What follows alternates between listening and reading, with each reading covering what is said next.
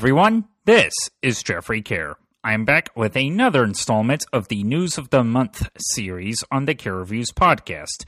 This is where I talk about a few different entertainment news stories that feel important and or interesting to me, although this installment is a very special one because it's all about the Oscars.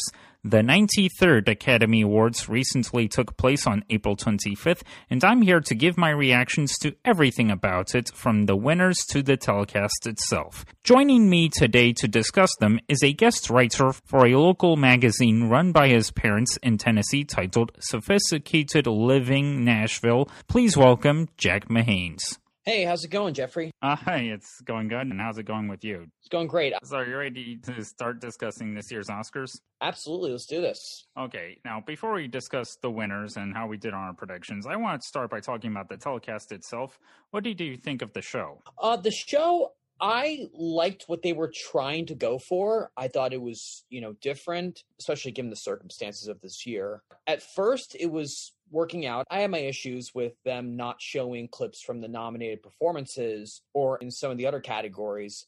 But then, of course, I think towards the end of the night, it began to go off the rails, of course, when they decided to present Best Picture before the two lead acting categories. And we know exactly why they did that. And it was so stupid that they put all their eggs in one basket for that.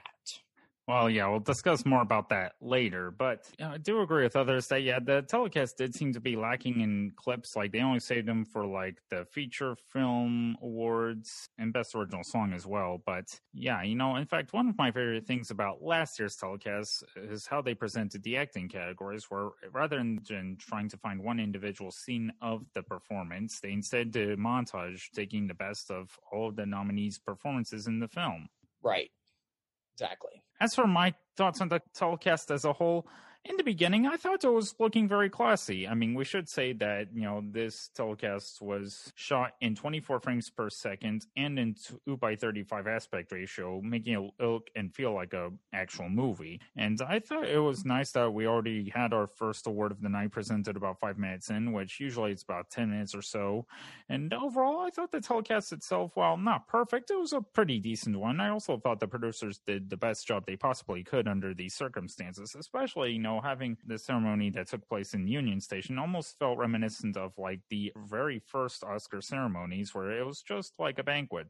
Yes, I did really like the intro with Regina King, you know, walking into the room where the Oscars were going to be held and it had like opening credits and all that. I thought that was really cool. Uh, again, that's what I meant by I thought I had a very classy intro. And, and again, you know, the ceremony received mixed reviews, but even worse from a commercial standpoint, well, this year's Oscars telecast reached an all time low in the ratings. Although it's not too surprising given that there weren't any big studio movies that were big box office hits in contention, likely due to a majority of them getting delayed from last year because of the pandemic, coupled with the ratings for awards shows in general declining a lot lately. However, what is surprising is that the Oscars have fallen below 10 million viewers for the first time ever. I saw that that's that's crazy. To my point of how you know a lot of the movies are in contention this year. Well, it's great that you know we got to see you know more underdog movies in contention. That's not great for the general public at large because most of them have never even heard of them. Exactly. Though I will say I was worried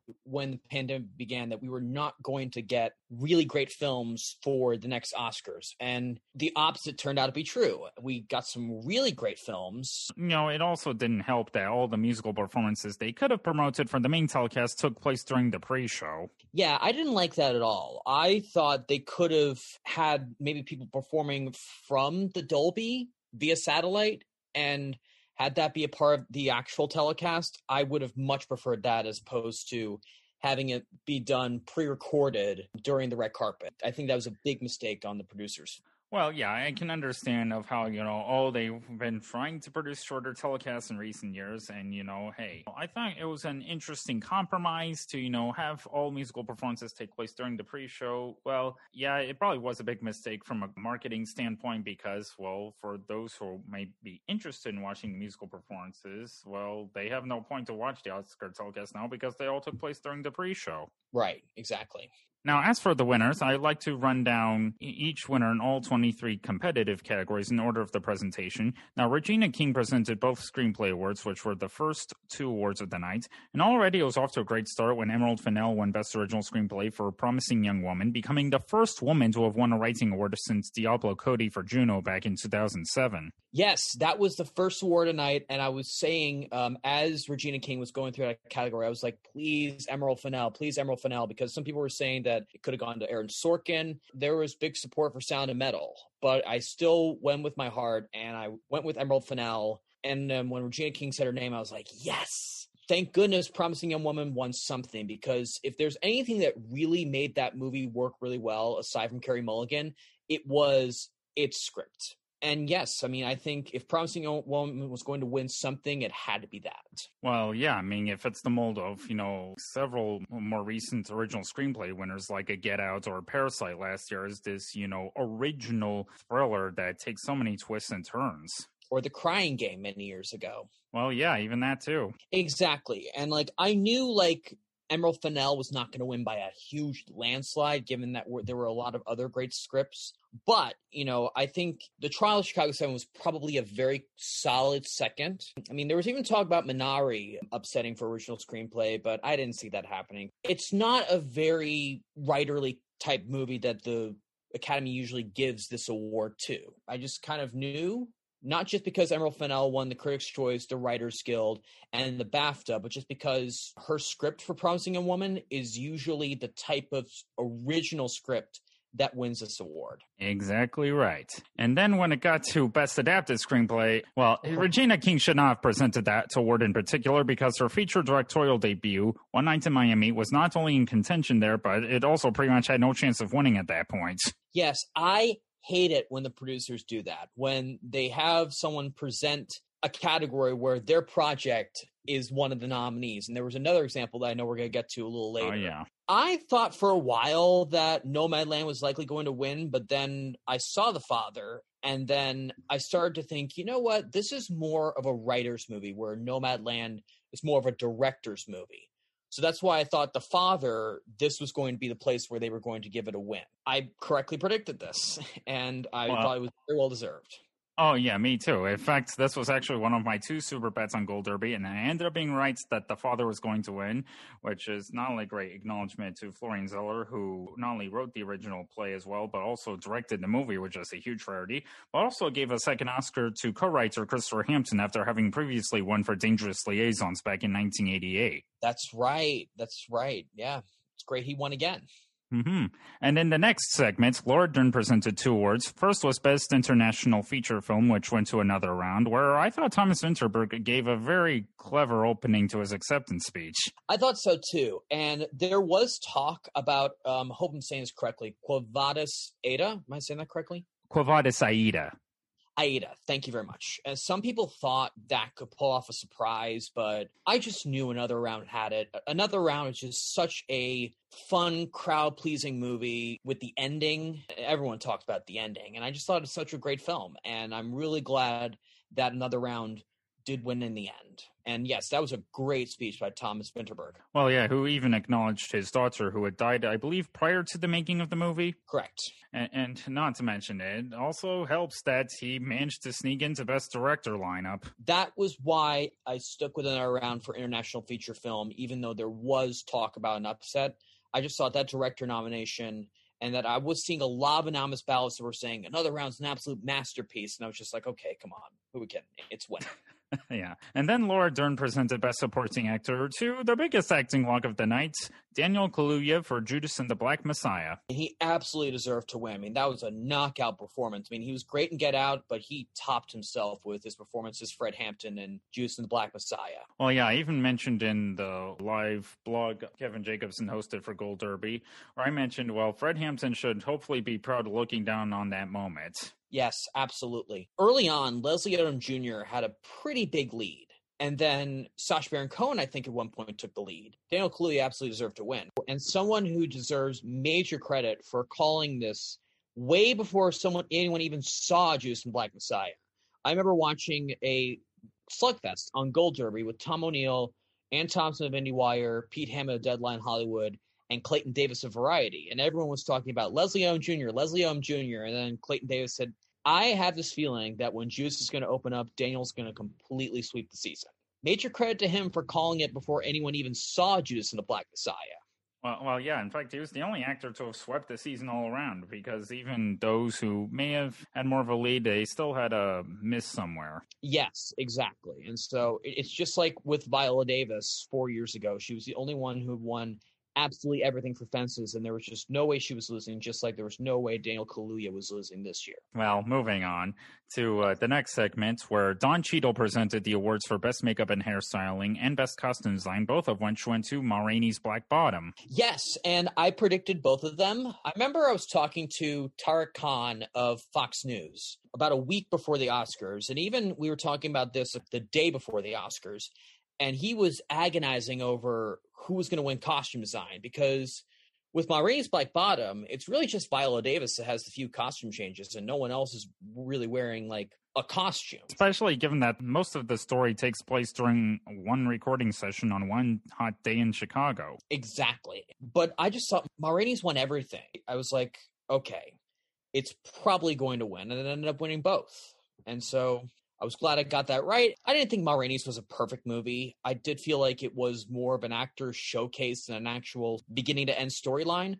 But those two parts of the movie, the costume designs and the makeup and hairstyling, were fantastic. And so I thought those were well deserved. I agree with everything you just said. I thought Ma Rainey was good, but not great. But uh, what is worth noting about these two ones, okay, makeup and hairstyling, I believe this is the first black team of makeup and hairstylists to have won that Oscar. They very well deserve this. Legendary costume designer Ann Roth won her second Oscar, which was also her first following The English Patients back in 1996. Right. Okay, next segment. Well, Bryan Cranston presented an honorary award, the Jean Hersholt Humanitarian Award, and then live from Korea, well, Bong Joon Ho, last year's Best Director winner for Parasite, presented Best Director this year. And okay, it was quite surprising that Best Director was presented less than one hour into the show. Right. The one person mentioned to me, it might have been because Bong Joon Ho was presenting from South Korea. I don't know what time it was over there, but probably it was better to present this early just so Bong Joon Ho could be there to present that award. But um, yes, I was really thrilled that it was Chloe Zhao that won. I mean, it was it was a lock. It was a lock from the yeah. moment that movie premiered. But still, what she did with that movie, which is a fantastic movie, was absolutely extraordinary. And so I thought she was great. I think she gave a very lovely speech. And yeah, that's all I have to say about that category.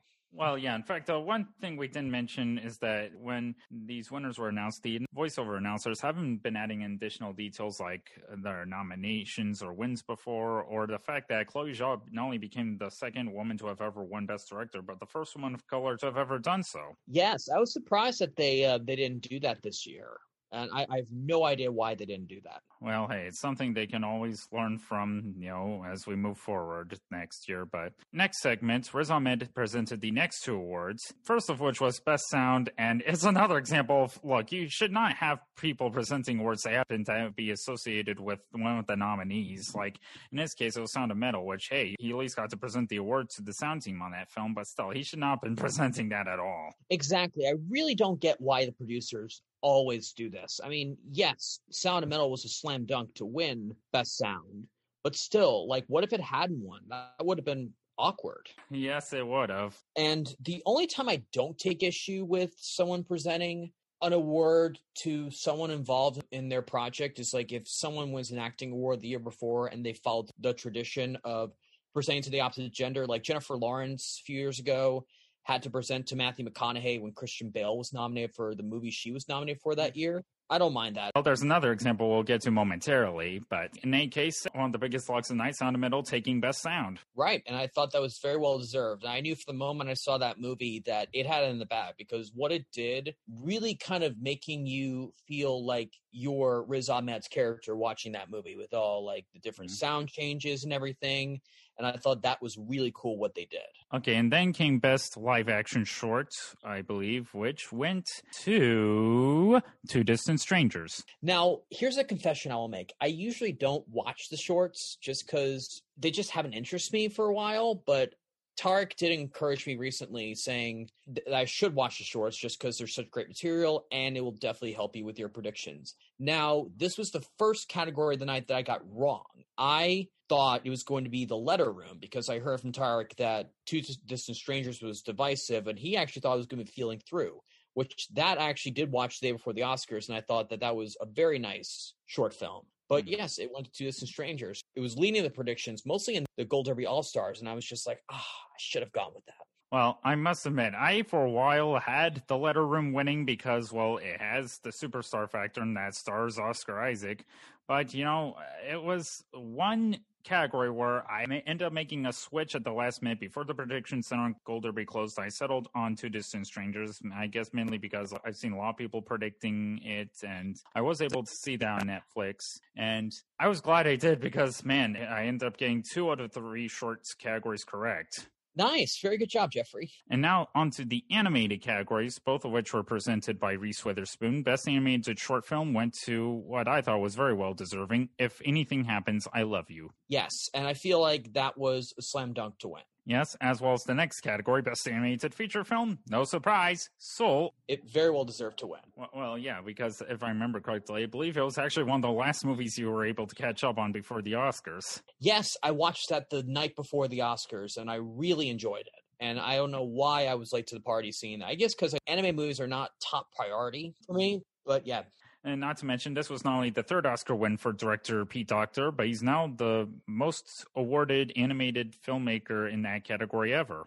and great for him. He's made so many great films over the years. And in the next two categories, they were both documentary categories, and they were presented by Marlee Matlin and her speaker, Jack Jason. And Best Documentary Short Subject was the first category I got wrong because, while people were thinking it was between a concerto is a conversation and a love song for Latasha, the latter of which I predicted, but no, it went to, of course, the Holocaust film, Colette. Yes, and we know the Academy does love short films that are based on the Holocaust. Holocaust themed films do very, very well with the Academy. I guess next time when we're trying to predict the winner in the short categories, if there's a Holocaust movie, you have to predict it. Yes, for Yeah. sure. Well, I at least went back on track in the next category, which was best documentary feature length film. Well, this one I know you got wrong, but I have thankfully stuck with my octopus teacher. Yes, I really wanted to stick with my octopus teacher. I just was hearing from some people that their best sources were saying Crip Camp had it in the bag.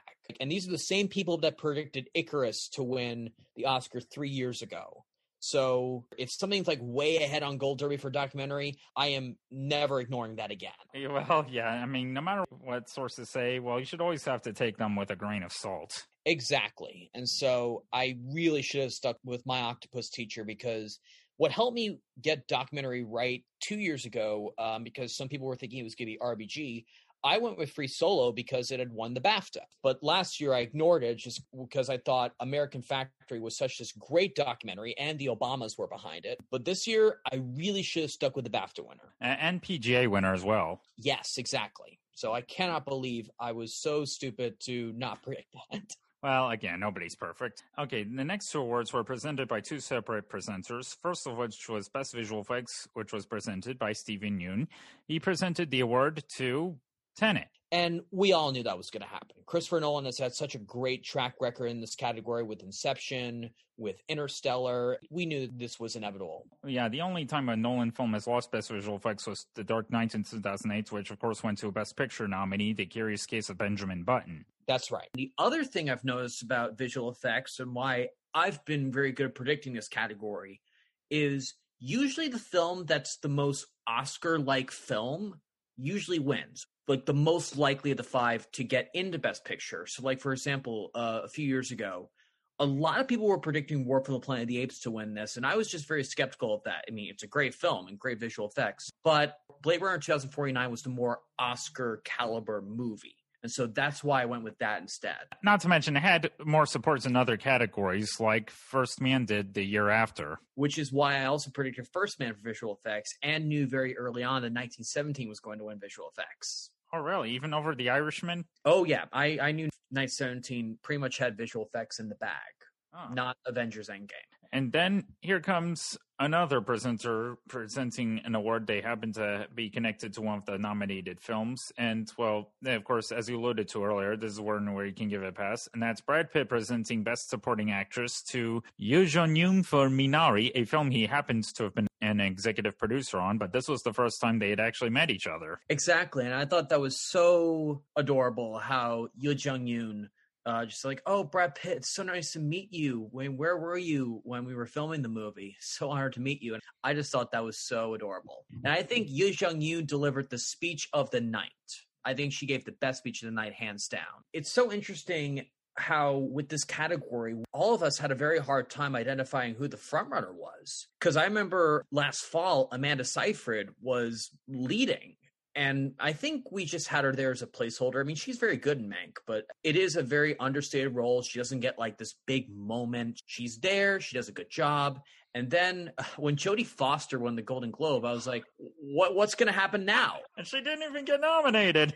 No, and, and then Maria Bakalova won the Critics' Choice, and I started to think, oh wow, is she now the front runner? But then Yuh-jung Youn won SAG and BAFTA, and then it's like it was inevitable that she was going to win, and it was well deserved. And I also wanted to mention how kind it was of Youn to acknowledge Glenn Close's acceptance speech, which is just what Olivia Colman did in Best Actress two years ago. Exactly. And we should also note that Glenn Close has extended her record for most losses by an actor without a win. Well, yeah, she's now tied with Peter O'Toole. But living. I was referring to just well, living. Well, yeah, living, but in general, she's tied with Peter O'Toole now.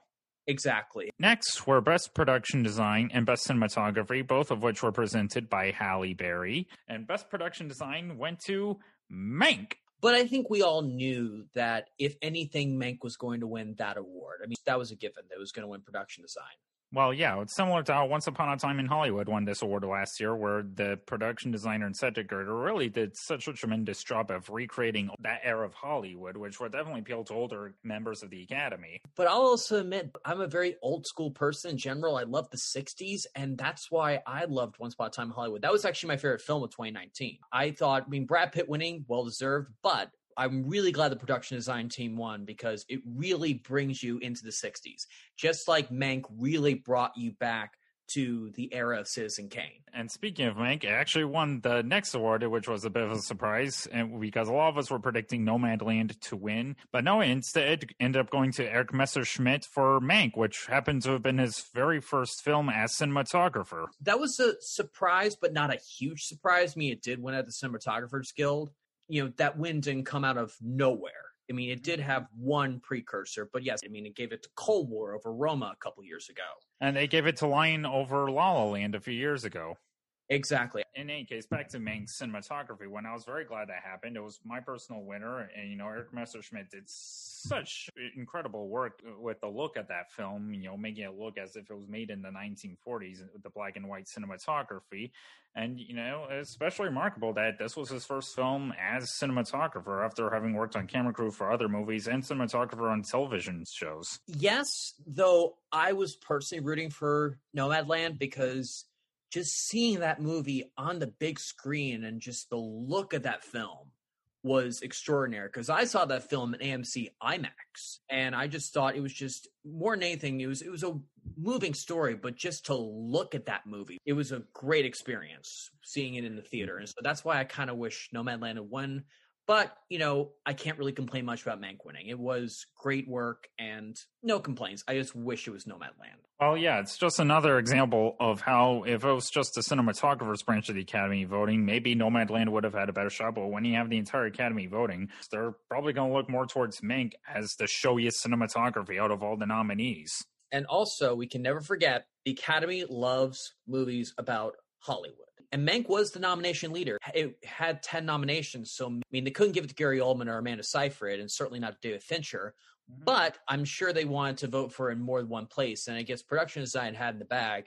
I guess they're like, okay, let's give it cinematography as well. Maybe. I mean, in fact, I heard another stat of how, look, if you see a film with, you know, double digit nominations, it's got to win more than one if it's not going home empty handed, like Lincoln. That year, we all knew Daniel Day Lewis had Best Actor in the bag, but, you know, people were, I guess, questioning what other awards it was going to win, but it surprisingly won production design to go along with it. That's right. Now, on to Best Film Editing, which was definitely a head scratcher because a lot of us knew it was between Sound of Metal and Trial of the Chicago 7. I stuck with Sound of Because even though Trial had the most editing, which typically wins this award, I just, uh, you know, the fact that Sound of Metal won the BAFTA, which, like the Academy, is voted on by a number of people who aren't editors, I thought, well, if it could win there, then maybe it could win at the Oscars. I mean, BAFTA did correctly forecast, you know, Hacksaw Ridge winning in 2016 over La La Land, as well as the fact that, you know, the whole stat of every film editing winner since 2007 has at least had a corresponding sound nomination. Right. And I went to Trial Chicago 7, which I will explain that a little later in the show. But I knew it was between the two. And so when Harrison Ford presented this award to Sound of Metal, I was not surprised, but let's just say that me predicting Trial of Chicago 7 in another category I knew I was like, oh man, I was so stupid to predict that. In the first year where we have only one sound category as opposed to two separate ones as we had for years, well, that sound stat still stands when it comes to best film editing. Yes, remember Whiplash a few years ago? Uh huh. Again, every film editing winner since Bourne Ultimatum has also had a corresponding sound nomination at the very least. That's right. Okay, and then Viola Davis presented the other Jean Hersholt Humanitarian Award to Tyler Perry. Which is very nice. I mean, he gave a really, really nice speech. And yeah, I mean, I, I love Tyler Perry. So it was a very nice speech and a very well deserved award for Tyler Perry. Yes.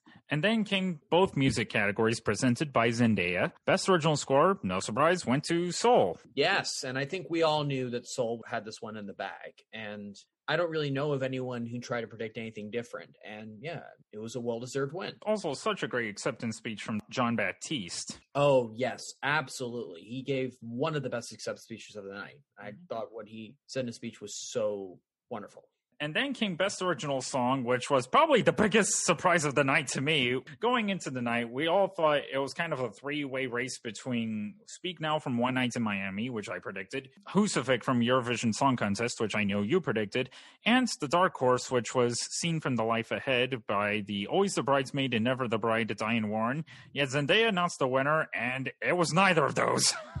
No, it was not. Yeah, it was a fight for you from Judas and the Black Messiah. But looking back, I mean, yes, we were surprised because we didn't predict it. But looking back, this award tends to go to big name up and coming musicians or really not up and coming but people who like are in their prime like people who are like having their big career moment like adele swept the grammys and the next year she won it for skyfall um, sam smith swept the Grammys. Then he won it for Writings on the Wall, which was a bit of a shocker because a lot of us thought that was going to Lady Gaga and Diane Warren for "Till It Happens to You" from the Hunting Ground. I know, and then once uh, Sam Smith won, I was like, oh, it was so obvious because he had won the Globe as well. The Golden Globes, they have a good but not perfect. I think every couple years they get it wrong. Mm-hmm. But for the most part, they get it right. But H.E.R. is a really big name in the music industry right now. And also, Judas and Black Messiah was a very popular film. Like, it got six nominations, including Best Picture. And like I said earlier, it was only a surprise because we didn't predict it. But like, once it happened, I was like, oh, okay, that makes sense. Well, yeah, we should say that, you know, Eurovision and Life Ahead were lone representations in song. One Night in Miami wasn't a lone nominee in song. It still had support in other categories, but still underperformed. Yeah, of course, Judas and the Black Messiah, well, that was a Best Picture nominee, so that was obviously higher on people's watch list of movies to catch up on if they hadn't already, so of course. I mean, Hear My Voice was also in a Best Picture nominee, The Trials yeah. of Chicago 7 but mm-hmm. that just never caught on. But yeah, it was a surprise, but not too much surprise if in hindsight. I mean, we should have given H.E.R. more credit that she could win mm-hmm. than we we all did. And then came the in memoriam segment, which was kind of a mixed bag. That okay, it was introduced by Angela Bassett. I thought the in memoriam segment seemed rushed, but I thought they did the best job possible to include as many of the countless people who've died within the past year. What did you think of it? I think they rushed it. I feel like it was, you know, they started off a little slow and then they started rushing it. And then, of course, when they got to Sean Connery and Chadwick Boseman at the very end, it was just like, okay, you know, I really feel like they messed that up. They really just should have, you know, taken their time like they have in the past, give everyone who's passed on in the industry the respect they deserve. I really don't think that was handled well at all. Well, hey, I was at least glad that, you know, at the end of it, they put up a sign that said, uh, for a full list of people who died within that past year, you can go to the Academy website. But still, I think you do want to give, no matter how big of a name the person was, you do want to give everyone equal amount of respect. Then came Best Picture, which was surprising that wasn't even the last award to be presented on the telecast. In fact, it was the first time that happened since 1971 where the telecast that year ended with Charlie Chaplin accepting his honorary Oscar. Yeah, I really did not like that at all. And I oh, just feel like Best Picture, Perry Nemiroff of Collider said best. Best Picture is like, it's really the culmination of everything. It's like, you know, no matter how big a star you are or what you did on the film, Best Picture brings it all together. Even though the producers are the only ones that get to accept the award, you know, it is basically honoring everything that went into the film. And so that should always be the last category. And I really hope they never make that mistake again, because of course we're going to get to it later why Yeah. Obvious why they did it. In any case, well, the BAFTA streak is now finally over as Nomadland became the first winner from across the pond to have won the Oscar since 12 Years a Slave back in 2013. And also, I will say this I'm so glad that my favorite film of the year has finally won Best Picture. I think the last time my favorite film of the year won Best Picture was No Country for Old Men. I mean, that's the last time I think my favorite film of the year won. And so, I mean, not not that there there were bad winners in between, but they just weren't my first choice. Which is fair. Yes, but I did. I just thought that Nomadland. It was just such an amazing artistic achievement. And usually those slow burn movies are like not the type of movies that align with my taste. I mean, I respect them and I'll watch them, but they're just not the ones that I get the most excited about. But I think because I saw this movie on the big screen with, of course, no distractions, I was able to fully pay attention to it. And I just thought it was a beautiful movie. And I just thought what Chloe Zhao did was so extraordinary. I'm really happy it won. Now, I predicted because I was talked into it. Now, uh, of course, I don't blame my friend Tariq Khan for this because he did really make a good, rational case. But I predicted the trial of the Chicago Seven because it was going to have the support of the actors branch, given that it won SAG Ensemble. It was a film that was not hated by anyone, whereas Nomadland, there were people that were going to love it, and there were some people that were going to be very bored by it, which I was worried would not do well on the preferential ballot. I mean, if it was just plurality voting where you just check off one name, we wouldn't even be questioning the possibility of an upset. But I just thought because the preferential ballot that maybe the Chicago 7 was going to be the more generally liked film.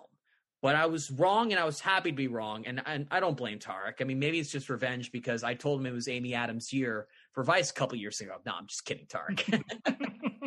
and I and I convinced him to predict Amy Adams for the Globe, and of course that didn't happen. But yeah, I mean, I'm just kidding. No, Tariq's a great friend. You know, he made a convincing case, but I should have stuck with my heart and stuck with Nomadland. I was happy to be proven wrong. In case of Trial of the Chicago Seven, that missed out on a Best Director nomination for Aaron Sorkin. And I think in order for a film to still win Best Picture without a directing nomination, it at least needs to prevail at PGA first. While not always the case as we saw with films like Apollo 13, Moulin Rouge, or Little Miss Sunshine, it was at least still helpful for other films like Driving Miss Daisy, Argo, and Green Book. And Trial couldn't even win PGA. That's right. And when Nomadland won the PGA, that's when I originally switched back to Nomadland for Best Picture. But then once Tariq's article came out, I know I'm repeating myself, but like he really did genuinely make a great case. I also should have known because I did not predict Trial to win anything else except for film editing. I should have known if I'm not predicting it for directing, which it wasn't nominated for, or writing, then I should not predict it for Best Picture. Well, yeah, because the last film to have won Best Picture without additional wins for directing nor screenplay was, ironically, Chicago back in 2002. it's now on to Best Actress, which was presented by Renee Zellweger, which is weird that she presented that instead of Best Actor. But in any case, cut to the chase. Now, Best Actress was the biggest nail biter of all races this year because different people were winning different precursors. When she opened the envelope, it uh, went to the actress in the Best Picture winner, Frances McDormand for Nomadland. Yes, and so and we should point out the only one of the five who did not win any of the precursors was Vanessa Kirby for Pieces of a Woman. And I think that was because she was the only nominee for her film, and it was Yeah. a film that was not really praised beyond Vanessa Kirby and El- Ellen Burstyn as well. But I think it was just kind of a movie that most people were like, eh, it was all right. But um, yes, predicting this category was so hard because like like we mentioned, Andra Day for the United States versus Billie Holiday won the Golden Globe. Carey Mulligan for Promising a Woman won the Critics' Choice. Viola Davis for Ma Rainey's Black Bottom won SAG. And then Frances McDormand for Nomadland won the BAFTA. And so predicting his category was so hard. I was hoping for, personally, that it was going to be Carey Mulligan because I thought it was one of the most interesting, cool performances and characters from a leading actress of the year, at least. And I'll say this Frances McDormand is one of my favorite actresses of all time. I just think she's the type of actress who's incredibly versatile. She can play any role really, really well. And so, was I surprised when she won? On a scale one to 10, I would say about a six. At first, when Renee read her name, I was like, wow. But then, as she was walking up to the stage and she then started speaking, I thought, okay, I understand why she won. And I think she won because, one, she is uniquely beloved, but also because her role in Nomadland is very different from her other two wins for Fargo and for Three Billboards Outside Ebbing, Missouri. This is a very different role. I'm just surprised a very understated role like that won when the actors usually go for the big showy performance. And I just think Frances McDormand probably eked it out in the end, but still, like she's in the three timers club. Well, four if you you're gonna count her win as a producer for Nomadland winning. Yeah, Best in general, she's a four time Oscar winner now, but three time for acting. Yes, she was my second choice after Carey Mulligan. Mm-hmm. So I really have no complaints about her winning. She seemed really moved. Like I know she doesn't care about awards. She's just like, if I win something, that's great, but if not, no big deal. Yeah, I remember when she won the Emmy for All Olive Kitteridge a few years ago. She went up to the stage, she said thank you, and then left. Yeah, but she seemed really moved to have been honored once again for the Oscars. And so, yeah, I mean, congratulations, Frances. You're you're one of the best. So we should say that Nomadland is now the first Best Picture winner since Million Dollar Baby back in 2004 to have also taken home Best Actress. That's right. I cannot believe it's been that long. Well, hey, better late than ever. Absolutely. Now on to the final award of the night, which ended up being Best Actor. Okay, so it seemed obvious that the producers had Best Actor, the last award of the night presented, under the expectation that Chadwick Boseman was going to win posthumously for Ma Rainey's Black Bottom after having won the Golden Globe, Critics' Choice, and SAG. But Joaquin Phoenix opens the envelope and said, and the Oscar goes to Anthony Hopkins for The Father. Yes, and Anthony Hopkins wasn't even there. Which I mean, we can't blame him because he's 83 years old. He's high risk to getting COVID. Oh, yeah, and he's based in Wales, I believe. His representatives were trying really hard to convince the Academy to let him attend by Zoom, and they wouldn't let him. And then Olivia Colman was actually supposed to accept the award on his behalf if he won. I mean, that, at least that's what the Guardian was reporting, but they didn't even let that happen. And so it was really just such an awkward ending. And it really kind of made you feel like that's it. Now, I will say this while Chadwick Boseman did give a fantastic farewell performance in Ma Rainey's Black Bottom, and if he had won, he would have been very worthy of it. I do honestly believe Anthony Hopkins gave the best performance in that category, and I was glad he won. And then you mentioned this earlier with like Renee Zellweger and also with Joaquin Phoenix like why did Laura Dern and Brad Pitt follow the tradition of presenting for the opposite gender, but they had Renee Zellweger present Best Actress and Joaquin Phoenix present Best Actor? I really did not understand that. Well, I think I've read in an article from Variety that an executive at ABC, well, I guess in collaboration with the producers of the telecast, they wanted to, you know, offer some surprises for those who, you know, watch the Oscars for years saying, oh, I know what's going to happen next, but no, they do something different. Yeah, but it really fell flat. They were putting all their eggs in one basket, saying that, oh, Chadwick's a lock to win. It's going to be this big emotional moment. And how about we save it for the end? And if they were really paying attention to what was going on, they should have known that Anthony Hopkins was in with a really good shot. He had just won the BAFTA. And if you read the great majority of the anonymous ballots, most of them were going for Anthony Hopkins. And a lot of them were saying, like, look, Chadwick Boseman, I know he's going to win, but Anthony Hopkins gave my favorite. I'm going to vote for him. Especially, you know, there are several important factors we should have took more into account. One, Chadwick was the only one in his category who was not in a Best Picture nominee, and the fact that Ma underperformed in Oscar nominations, missing out on bids for Best Picture and Adapted Screenplay, really should have been the signal that it really wasn't that strong of a contender. And, you know, Anthony, he won the BAFTA over Chadwick, and BAFTA has correctly forecasted the eventual Oscar winner over the sentimental favorite before, like Mark Rylance when he won for Bridge of Spies, over Sylvester Stallone in Creed in 2015, or Olivia Colman when she won Best Actress for The Favorites over Glenn Close for the wife two years ago. Exactly, because the BAFTA, you know, contingent of the Academy is a huge chunk of the Academy. Mm-hmm. That is a big part of the Academy. If someone wins BAFTA, we can't just write it off as, oh, they just awarded one of their own, a Brit. Like, we have to take them seriously. Like, I know people were definitely taking Emmanuelle Riva for Amour really seriously when she won the BAFTA. She didn't win. Jennifer Lawrence won for Silver Linings Playbook, but at least everyone was taking Emmanuelle Riva seriously. Now, I just feel like if they had put Best Picture last, and let's just say they did actress, actor, and then picture, it would have felt less awkward. Well, yeah, exactly. I mean, sure, there'll definitely still be people who are disappointed that Chadwick didn't win, but at least wouldn't have felt as awkward. Yes, because then Joaquin Phoenix was like, the Academy accepts the award on Anthony Hopkins' behalf.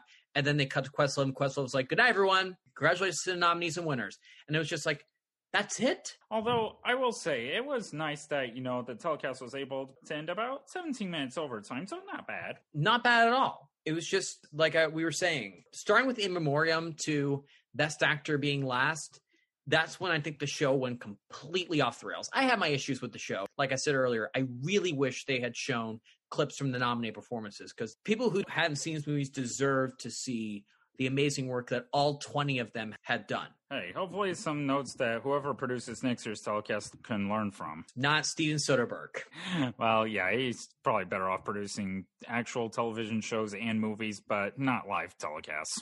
Not at all. I should add that, you know, while Anthony Hopkins wasn't able to accept the award on the telecast, he did post a video on his Instagram page uh, giving a late speech saying how honored he is to accept the award, as well as, you know, paying tribute to Chadwick Boseman. Exactly. And I think one thing that we all should take into account with future predictions is we got to stop relying on narratives. We have to sort of really pay attention to like what performance or what movie is getting the most passion. And I feel like, you know, we were talking about how a lot of people were saying, you know, oh, Chadwick's got in the bag. He doesn't need my vote. I'm going to vote for Anthony Hopkins because he gave my favorite. It was the same thing a couple years ago with Glenn Close. Some people were saying we got to finally give it to Glenn Close. It's her seventh nomination. She's never won, and so many people were like, okay, yeah, she she has it, but she doesn't need my vote. I'm going to vote for you know, my personal favorite, no pun intended, Olivia Colman. In fact, if Chadwick were still alive to have experienced this season, I'm sure he would have felt fine with losing to Anthony Hopkins. Yes. And here's the other thing I should mention. And a lot of my friends have been saying this, and I think they are absolutely correct. And people in Gold Derby have been saying this too.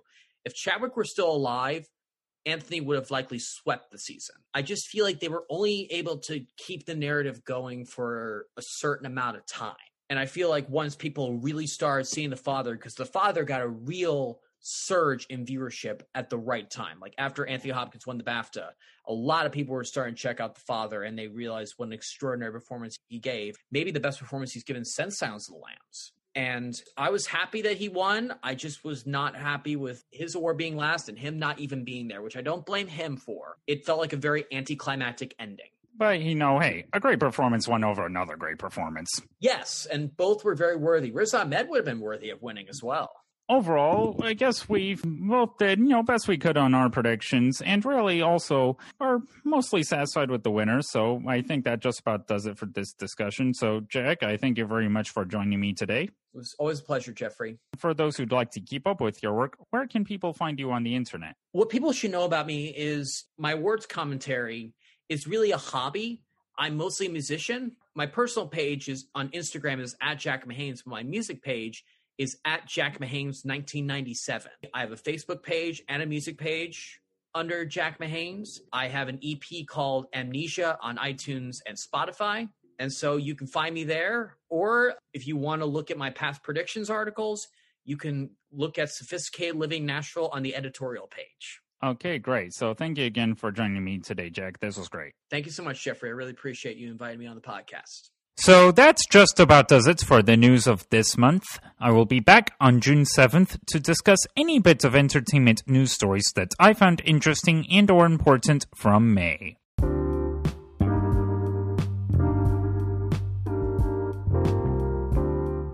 If you love this show, please leave us a review. Go to ratethispodcast.com slash care reviews podcast and follow the simple instructions. Feel free to subscribe to wherever you get this podcast. If you'd like to find more content from me, please visit my website, which is www.carereviews.net. You can also find it on Twitter at carereviews and me at Jeffrey Care. Thanks for listening, and I will see you all later.